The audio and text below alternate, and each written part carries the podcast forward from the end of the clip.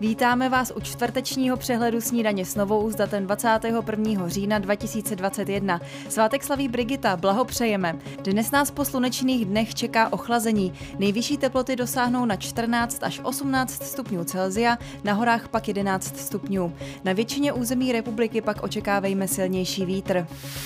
Dnes přibylo 3276 nakažených. V nemocnicích je aktuálně hospitalizováno několik stovek pacientů, mezi kterými převládají neočkovaní. Nejhorší situace je aktuálně v Moravskosleském kraji. O situaci ve vysílání snídaně s novou promluvil ředitel fakultní nemocnice v Ostravě Jiří Havrland. Ta situace je poslední, eh, poslední týden obdobná, to znamená, že máme hospitalizováno eh, k dnešnímu dní 30, 30 eh, hospitalizovaných pacientů. Z toho je 24 pacientů na lůžku standardním a 6 pacientů leží na uh, jednoce intenzivní péče nebo na lůžku, kde je umělá plicní ventilace. Uh, rozdělil bych to ještě na to, že tři jsou na jednoce intenzivní péče a tři jsou na oddělení ARO, na klinice ARO.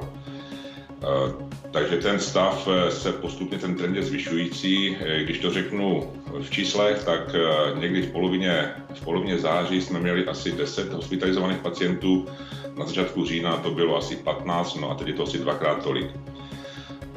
Celkem v našem kraji Moravskosleském je hospitalizováno, to je včerejší číslo, 108 pacientů z celkových 620 v republice. Kvůli rostoucímu počtu nakažených dochází k uzavírání tříd, respektive škol. Kritická je situace hlavně v jižních Čechách. Více už ve vysílání prozradil hejtman jeho českého kraje a předseda asociace krajů Michal Kuba. Ta situace je diametrálně odlišná od loňského roku. Já všechny varuju, aby to srovnávali. Ta situace srovnávat nejde. To proočkování opravdu funguje, protože jsou příští týden mm, prázdniny, třídení, tak využijeme toho a vlastně doporučili jsme, a je to doporučení, my to neumíme nikomu nařídit, řídit, aby ředitelé zvážili, jestli v jejich městě, v jejich škole je taková situace, eh, že by eh, to prodloužení prázdnin pomohlo a, ty děti jsme vlastně rozdělili a za ty dva dny volna navíc získali vlastně s těmi víkendy 9 dnů, což by tu epidemiologickou situaci eh, zase velmi sklidnilo. Vláda včera na mimořádném jednání zpřísnila některá opatření. Od 25.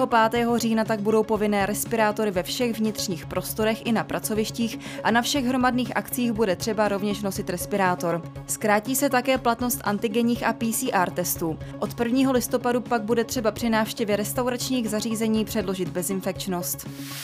Premiér Andrej Babiš dnes vyráží do Bruselu, kde se zúčastní pravidelného zasedání Evropské rady. Ta bude jednat hlavně o masivním nárůstu cen energií, migraci, COVID-19 a vnějších vztazích. Ekonomický poradce prezidenta Miloše Zemana Martin Nejedlý odevzdal svůj diplomatický pas. Nejedlý tímto krokem reagoval na výzvu ministra zahraničních věcí Kulhánka, který tvrdí, že vzhledem k současnému zdravotnímu stavu prezidenta pas nepotřebuje. Vrácení pasu podpořil i premiér Andrej Babiš.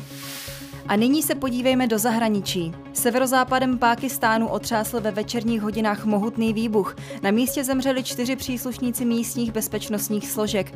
Kdo za útokem stojí, zatím není jisté. V minulosti však v této oblasti působila pákistánská odnož hnutí Talibán celé Evropě nadále masivně narůstá počet nakažených koronavirem. Nejvyšší přírůstky hlásí Ruská federace, která rovněž vévodí i žebříčku nejvíce mrtvých. Velká Británie zase očekává, že od začátku listopadu bude přibývat až 100 tisíc nakažených denně. Italský senát se dnes bude zabývat tím, zda rozpustí stranu Forza Nuova. Ta patří mezi největší fašistickou partaj vyznávající hodnoty z dob Benita Mussoliniho. Výzvu na rozpuštění podali středolevicové strany a dá se očekávat, že ji podpoří i místní parlament.